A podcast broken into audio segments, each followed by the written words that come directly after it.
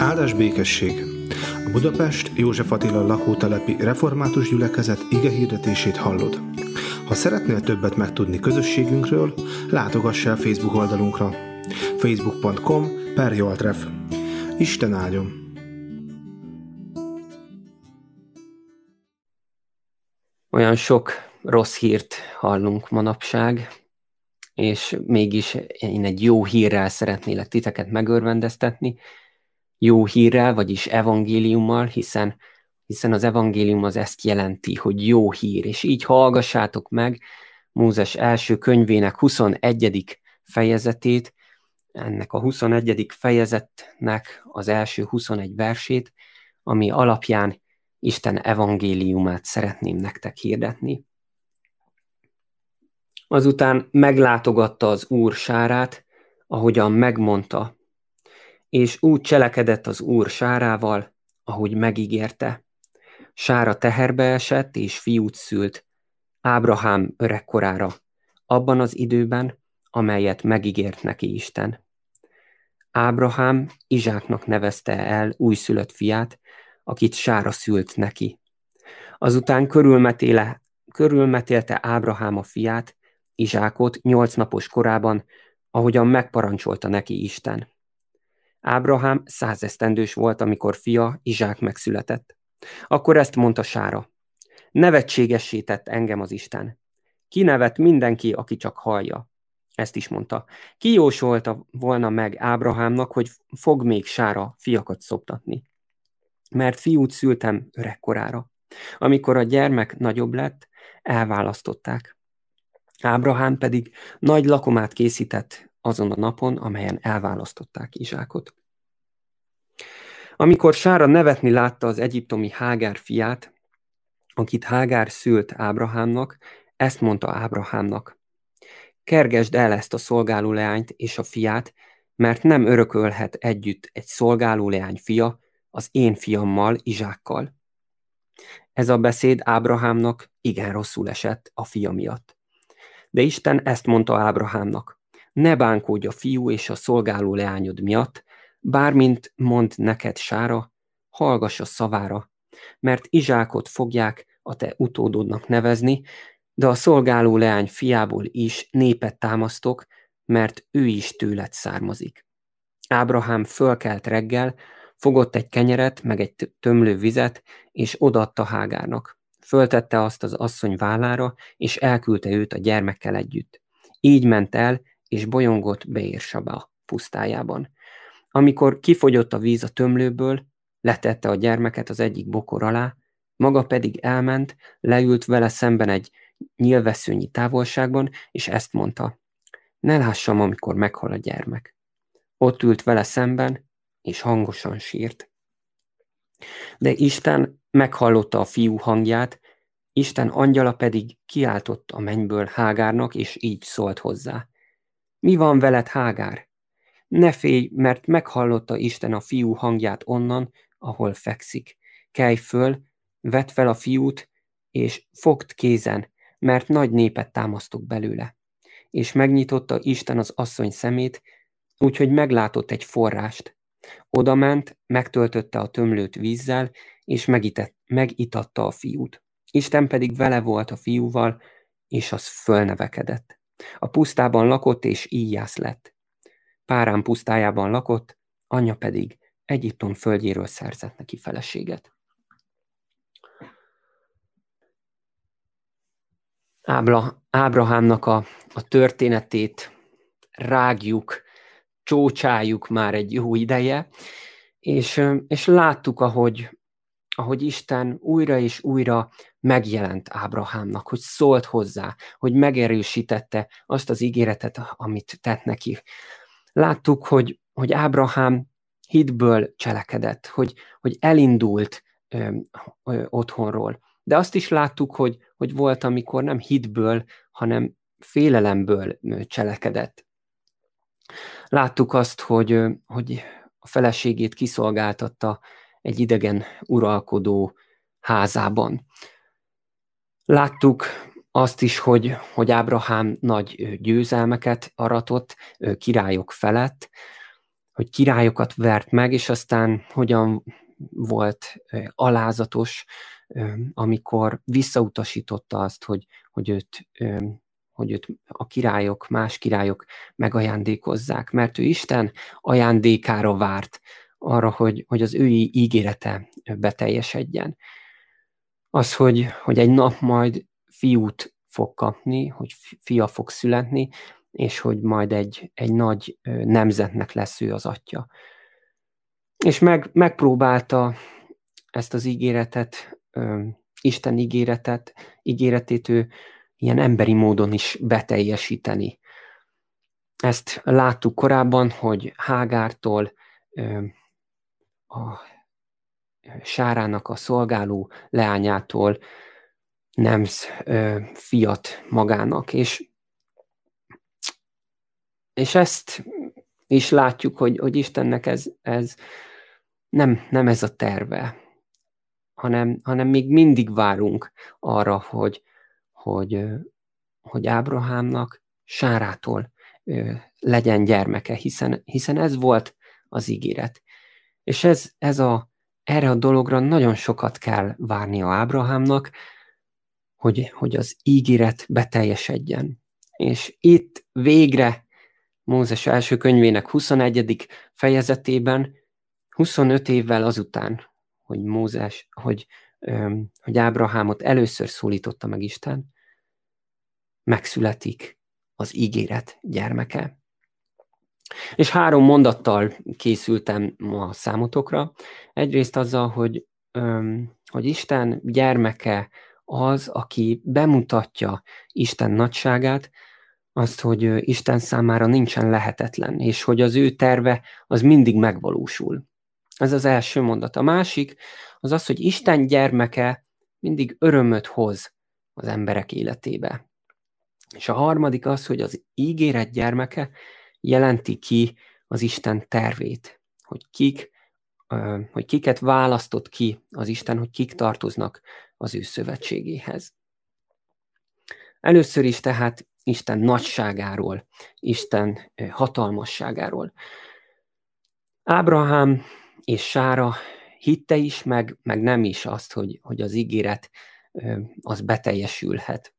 Türelemmel vártak, bíztak az Istenben, de egyben kételkedtek is, és, és kinevették, megmosolyogták azt, hogy, hogy Isten ilyen, ilyet ígért számukra. Talán megfeledkezett róluk az Isten, vagy hol késik. Telnek a a napok, a hetek, a hónapok, az évek, 25 évvel később ott állnak, hogy, hogy mi, mikor teljesedik be, és 25 évet kellett várniuk, hogy, hogy beteljesedjen. Hol késik az Isten? Tolkien gyűrűk urában olvassuk Gandalfnak egy, egy mondatát, egy mágus sosem késik, és nem is érkezik korán soha. Pontosan akkor jön, amikor akar. És ugyanez a mondat igaz az Istenre is, hogy Isten soha nem késik, és nem is érkezik korán soha.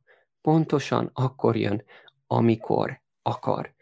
Az ő időzítése az mindig pontos, és az ő ígéretei azok mindig beteljesednek.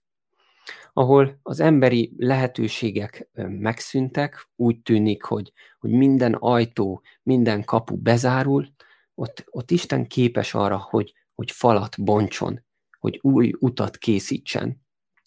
Hát könnyű akkor reménykedni, amikor az emberi számítások, esélyek, azok jók.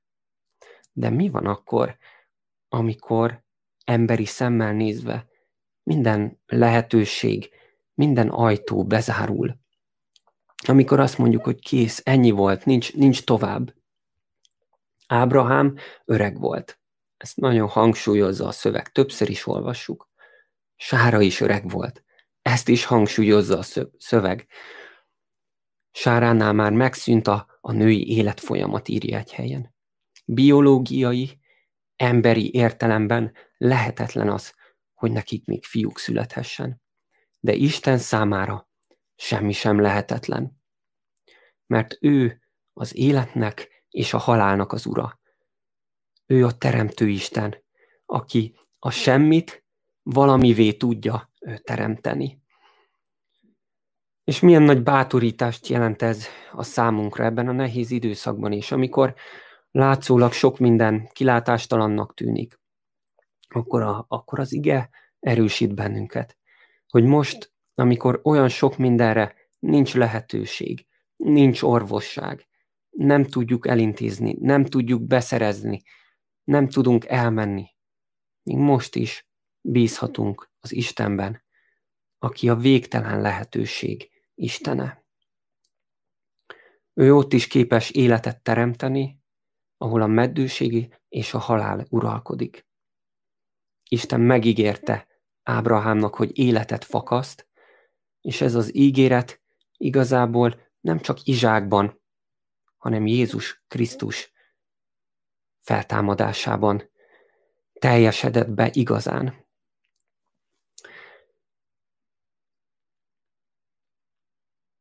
Pálapostól a rómaiakhoz írott levelében azt mondja, hogy Ábrahám reménysége ellenére is reménykedve hitte, hogy sok nép atyává lesz.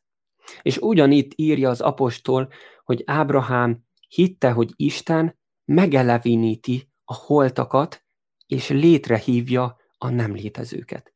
Értjük ezt? Hogy a teremtés az nem csak azt jelenti, hogy a semmiből valami lesz, hanem azt is, hogy a halott dologból élő lesz.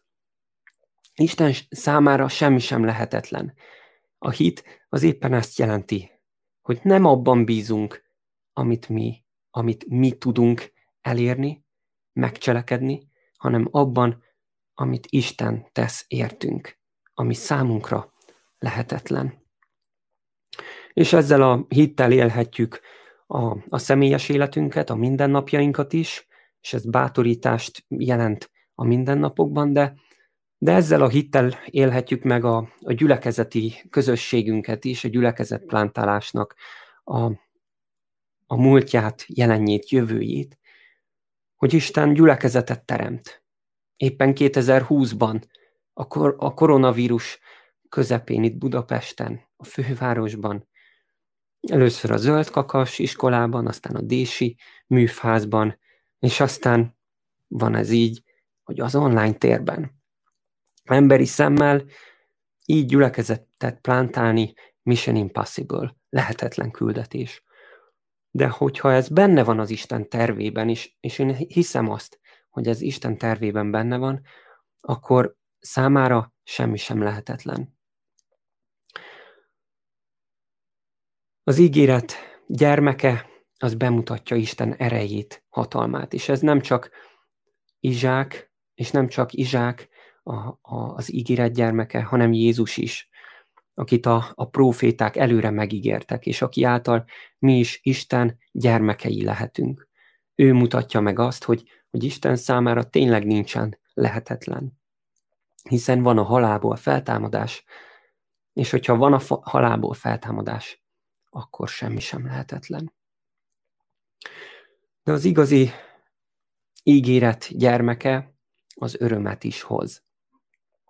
Ábrahám és Sára eleinte még csak így kínukban nevettek, hogy persze, hát lehet-e még nekünk gyermekünk. Most viszont örömükben nevetnek. A felolvasott ige szakaszban van egy mondat, ami az eredeti Héber szöveg fordításánál egy kis problémát jelent, jelenthet, ugyanis többféle értelme is van. És ez a hatodik vers, hogyha megnézzük, akkor a felolvasott szakaszban, a revideált új fordításban így hangzik, hogy Sára azt mondja, hogy nevetségessé tett engem az Isten. Kinevet mindenki, aki csak hallja, hogy öregkorunkra gyermekünk lett. De hogyha megnézzük ugyanezt a verset a, a Károli fordításban, akkor ezt olvassuk, és monda Sára, nevetést szerzett az Isten én nekem. Aki csak hallja, nevet rajtam. Milyen más, amikor az Isten nevetségessé tesz engem, meg milyen más az, amikor nevetést szerez nekem az Isten. Ezt ö, próbálja meg így magyarázni, az az egyszerű fordítást is egyszerű fordítás is, ami, amiben ez van. Nézzétek, milyen nagy örömöt szerzett nekem Isten. Aki csak hallja, velem együtt nevet. Ugye egészen más, amikor rajtam nevet valaki, meg amikor velem együtt nevet. Valószínűleg, amikor megszületett a gyermek, akit régen vártak, Izsák, akinek a neve éppen ez, hogy a nevetés, akkor nem azon bosszankodtak Ábrahám és Sára, hogy, hogy a szomszédok majd kinevetik őket, hanem, hanem örömükben nevettek. Persze ez is érthető, hogy jaj, de szép kisbaba, talán az unokátok? És akkor azt mondják, ja, nem, hanem, hanem te vagy az anyukája, azért az, az elég meglepő, és, és talán a gúnynak a, a tárgya is lehet. És így van több értelme ennek a nevetésnek. Nevettek hitetlenségükben, aztán nevettek örömükben. Nevetett az, aki meglátta őket, nevettek rajtuk, nevettek velük, nevettek velük együtt. És nevetett Isten is, mert ki nevet a végén? Hát mindig az Isten, mert ő, a bete, ő az, aki beteljesíti az ígéreteket, és örömöt szerez ennek az egész világnak. Nem sokára kezdődik az adventi időszak, a várakozás időszaka, amikor az Úr eljövetelére gondolunk. És belegondolhatunk abba, hogy nem csak Ábrahám és Sára várta az ígéret beteljesülését, hogy majd egy fiú fog születni, hanem a világ, és főleg a zsidó világ várta azt, hogy, hogy megszülessen egy gyermek, az ígéret gyermeke, aki majd örömöt és békességet hoz majd erre az egész világra. Egy fiú születik, egy gyermek adatik nekünk, és hát egy gyermek mindig, születés az mindig nagy öröm. Fogarasi Marciék biztosan tudnák ezt így alátámasztani, akiknél nemrég gyermek született, hogy persze sok vesződség, meg nehézség van egy gyermek, egy kisbaba körül, de hogy mekkora áldás, mekkora ajándék. Amikor egy gyermek születik, akkor, akkor az a családja életében az nagy, nagy öröm. De amikor Jézus született, az nem csak egy családnak, hanem az egész világnak jelentett öröm, öröm hírt. Mert ő azért jött, hogy örömünk legyen, hogy örömünk teljes legyen, hogy örömünk örök legyen, hogy örömünk elvehetetlen legyen. A keresztény reménység az mindig örömet ad. A nehézségek a koronavírus ideje alatt is, hiszen megváltottak vagyunk. Jézus által mi is az ígéret és az örök élet és, a, és az Istennek a Jézus által mi is az ígéret és az örök életnek a gyermekei, és így az Isten gyermekei is vagyunk. És mi is örülhetünk, mi is nevethetünk. Néha magunkon, hogy milyen bénák vagyunk, hogy milyen esetlenek vagyunk. Ugye vigyázzunk nagyon, mert aki túl komolyan veszi magát, azt, azt lehet, hogy mások, meg lehet, hogy az Isten sem veszi komolyan.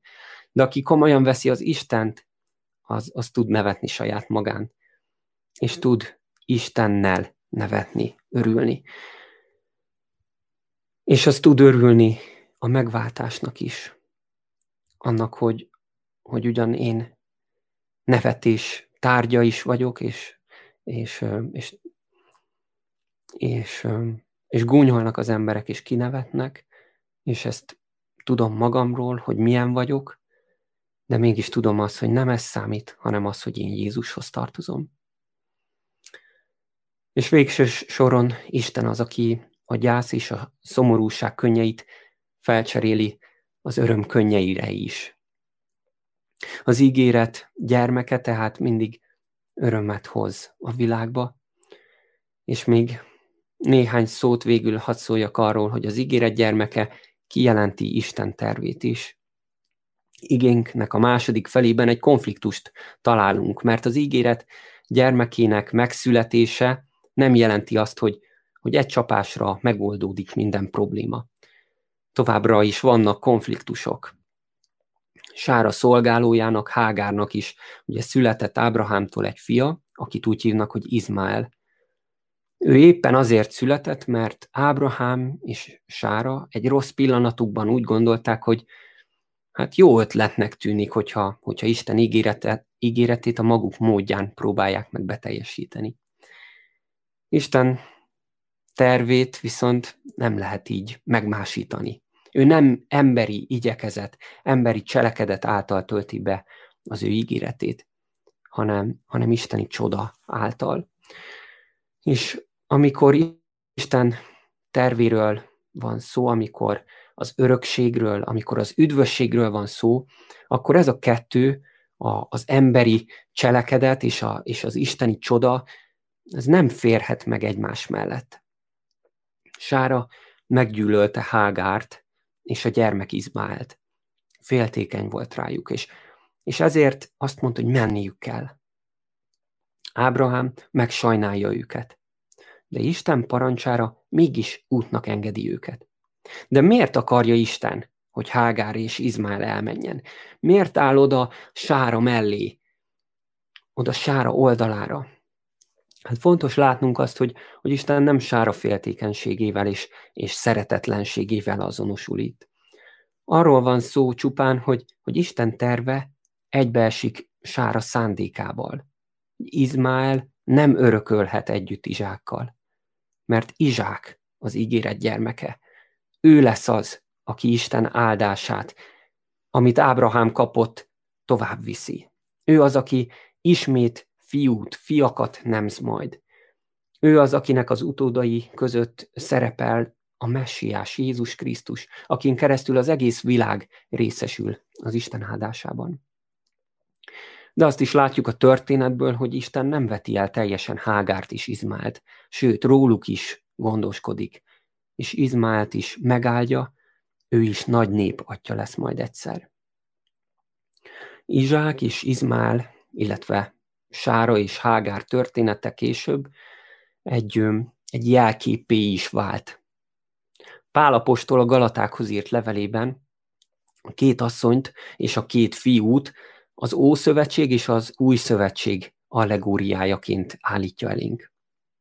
Hágár és Izmál az emberi lehetőséget, Sára és Izá, Izsák az isteni ajándékot szimbolizálják. Izmál a cselekedetek, Izsák a hit gyümölcsét jelenti. Az egyik a szolgaságot, a másik a szabadságot hordozza magában. Az egyik a testtől való születés képe, és itt nagyon érdekes módon a zsidókra gondol Pálapostól, akik születésük és a törvény betöltése, tehát emberi cselekedetek által tagjai Isten népének, a másik a lélektől való születésképe. Vagyis csak ö, az tartozik Istenhez, aki újjászületett a lélek által. A kettő azonban az emberi cselekedetek és Isten csodája nem élhet egy fedél alatt. Hát mit jelent ez a számunkra? Mert ez nagyon pálapostoli gondolat, egy, egy nagyon teológiai, egy, egy nagyon elvont gondolkodást jelent. De ez számunkra azt jelenti, hogy, hogy soha nem bízhatunk saját magunkban, a saját erőnkben, a saját ügyességünkben, a saját népszerűségünkben és az emberi cselekedetekben, hanem csak is az Istenben, akkor, amikor az üdvösségről van szó.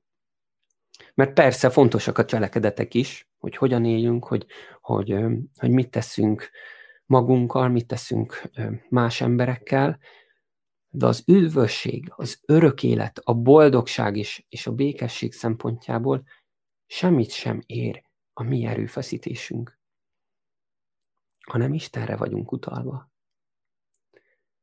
És ez, és ez egy kicsit zavaró, idegesítő is, hogy, hogy akkor én semmit nem tudok tenni, hanem csak várnom kell, hanem csak hinnem kell, hogy az Isten majd megajándékoz engem. De valahol ez mégis egy megnyugtató bizonyosság.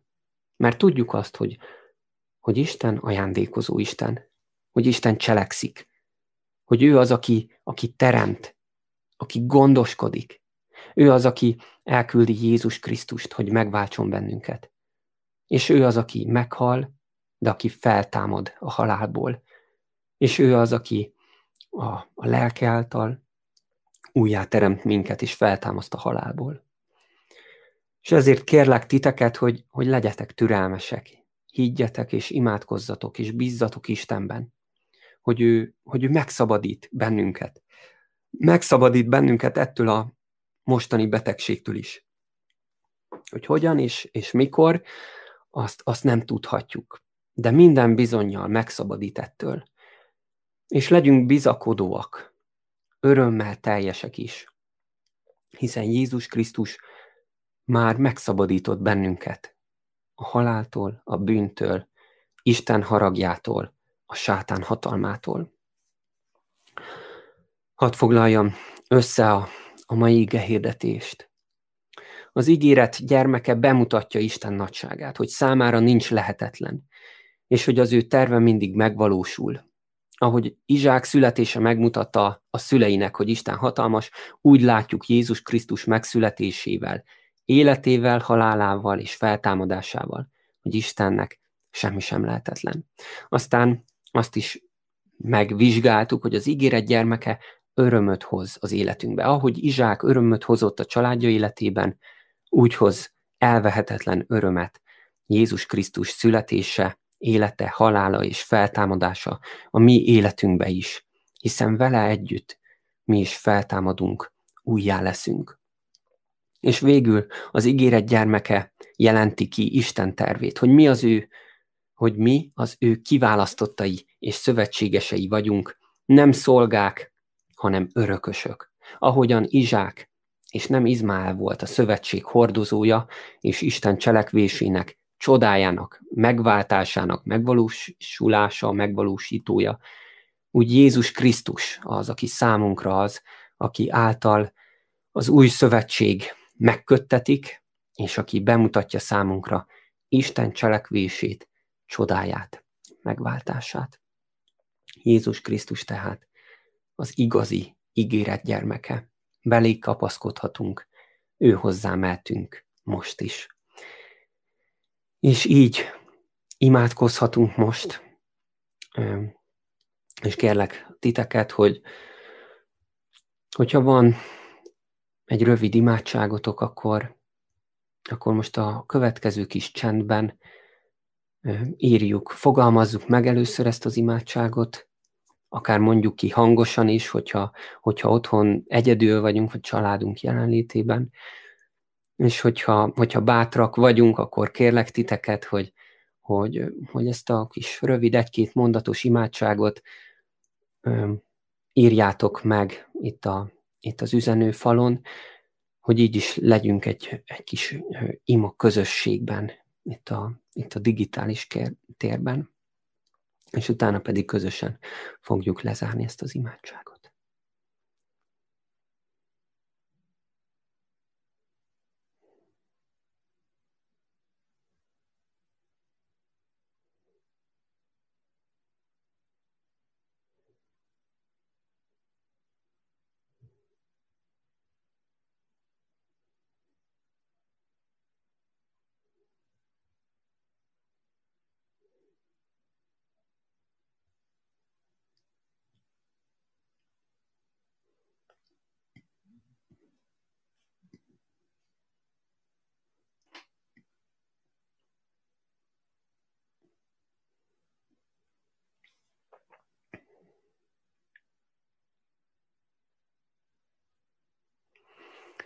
Dicsértessél, Atya Isten, dicsértessél, Fiú Isten, dicsértessél, Szentlélek Úristen, mert Te olyan ígéretet adtál számunkra, amiből erőt meríthetünk.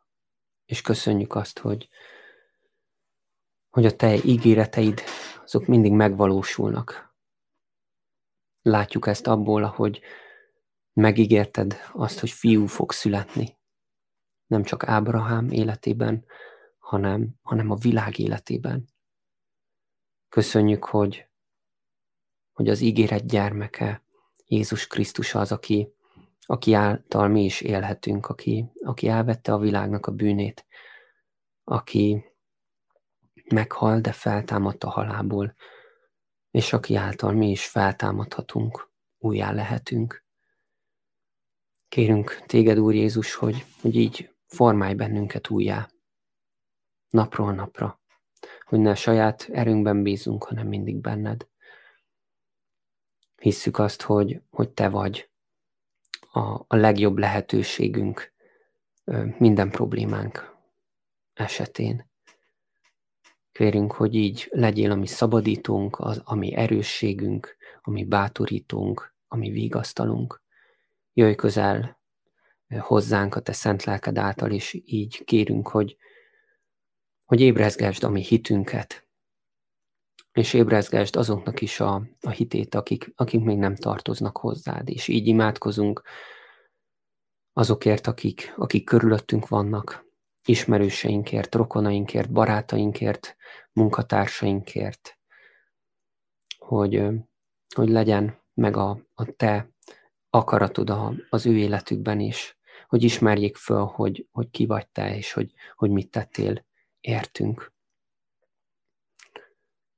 Urunk Istenünk, imádkozunk ezért a beteg világért, nem csak a, a koronavírusban fertőzötteknek az életéért, hogy, hogy Te gyógyítsd meg őket, hogy, hogy Te adj erőt mindazoknak, akik a, a betegség ellen küzdenek, akár a, a kórházi ágyakon, akár a kórházban dolgozva. Kérünk téged azért is, hogy, hogy te gyógyítsd meg ezt a, ezt a beteg és bűnös világot is, hiszen a mi legnagyobb betegségünk az az, hogy, hogy nem hiszünk benned, hogy, hogy nem bízunk benned, és hogy mindig a saját magunk útján, útját járjunk. Hogy, hogy nemet mondunk rád, és hogy, hogy nem fogadjuk el azt az ajándékot, amit, amit te kínálsz nekünk. Kérünk, Urunk, hogy, hogy te adj nekünk bátorságot arra, hogy, hogy lemondjunk a magunk igazáról, és hogy, hogy azt tőled kapjuk, tőled várjuk. Imádkozzunk egyházunkért, minden olyan alkalomért, Isten tisztelettért, amit ma tartanak szerte a világon. Kérünk, hogy, hogy te a gondoskodó kezeiddel légy ott, ott mindenhol, terítsd ki a te kezeidet erre az egész világra, gondoskodj rólunk, legyen meg mindenhol az, amit, amit te kívánsz, a te terved. Jézus Krisztus nevében kérünk, hogy hallgass meg bennünket, és fogad azt a, az imádságot, amit tőle tanultunk. Mi, atyánk, aki a mennyekben vagy, szenteltessék meg a te neved, jöjjön el a te országod, legyen meg a te akaratod, amint a mennyben, úgy a földön is. Minden napi kenyerünket add meg nékünk ma, és bocsásd meg a mi védkeinket, miképpen mi is megbocsátunk az ellenünk védkezőknek. És ne védj minket kísértésbe, de szabadíts meg a gonosztól, mert Téd az ország, a hatalom és a dicsőség mindörökké. Ámen.